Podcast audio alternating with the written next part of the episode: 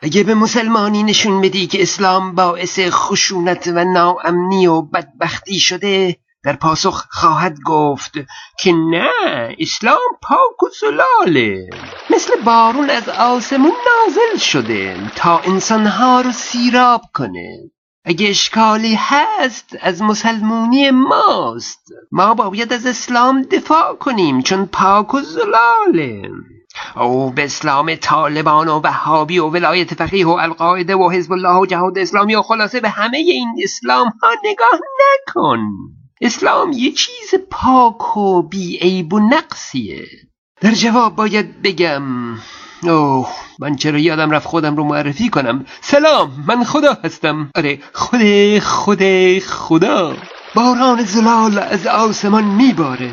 ولی به محض اینکه بر زمین جاری میشه دیگه آسمانی نیست دیگه زلال نیست به خاک آلوده شده زمینی شده. بر روی زمین هیچ چیز آسمانی نیست. بر روی زمین نمیشه آسمانی فکر کرد نمیشه یک پیامبر آسمانی داشت نمیشه یک دین رؤیایی داشت نمیشه یک حکومت مقدس بنا کرد. نمیشه جز در واقعیت زندگی کرد. واقعیت همینه که در اطراف ما اتفاق میفته. اسلام در آسمان پاک بوده یا نبوده مهم نیست. بر روی زمین اسلامی که وجود داره چگونه دینیه؟ زمانی مغلها مظهر وحشت و خشونت بودند و حالا اسلام مظهر خشونت شده. هرگز عمل وحشیانه سنگسار در سرزمین ایران سابقه نداشته تا سی سال اخیر که اسلام حاکم شده. ترور و بمبگذاری با نام جهاد و شهادت. نقل و نبات گروه های اسلامیه. اوه نگید اینها اسلام واقعی نیست. واقعیت اینه که اسلام و قرآن تنها انگیزه این گونه اقدامات خشونت بار هست. همه گروه های اسلامی هم میگن اسلام واقعی ما هستیم و همشون هم آیات قرآن رو قانون خودشون قرار دادند. مطمئن باشید برای تمام جنایاتشون توجیه شرعی دارند. پشت هر عملی یک تئوری هست. در قرآن آیات فراوانی فرمان قاتلو سر داده. بکشید.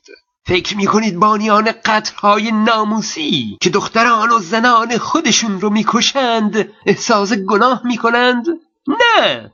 قرآن گفته مردان مسلط بر زنان هستند به اونها برتری دارند. و گفته اگه زنانتون مطیعتون نبودند زنان رو کتک بزنید. اوه!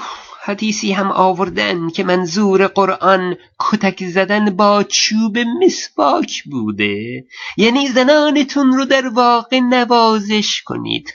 ولی کلمه قرآن این بوده. فزربوهن زنان رو بزنید.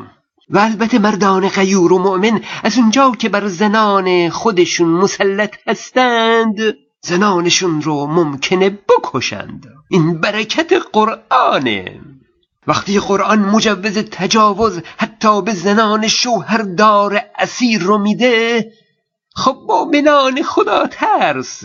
با تکیه به این آیه قرآن به زنان معترض انتخاباتی هموطن خودشون هم رحم نمی کنند حالا هی بگید نه اونها تفسیر اشتباه کردند. چه فایده؟ حالا شما واقعا فکر می‌کنید این آیات قتل و کتک و تجاوز از اول پاک و زلال نازل شده؟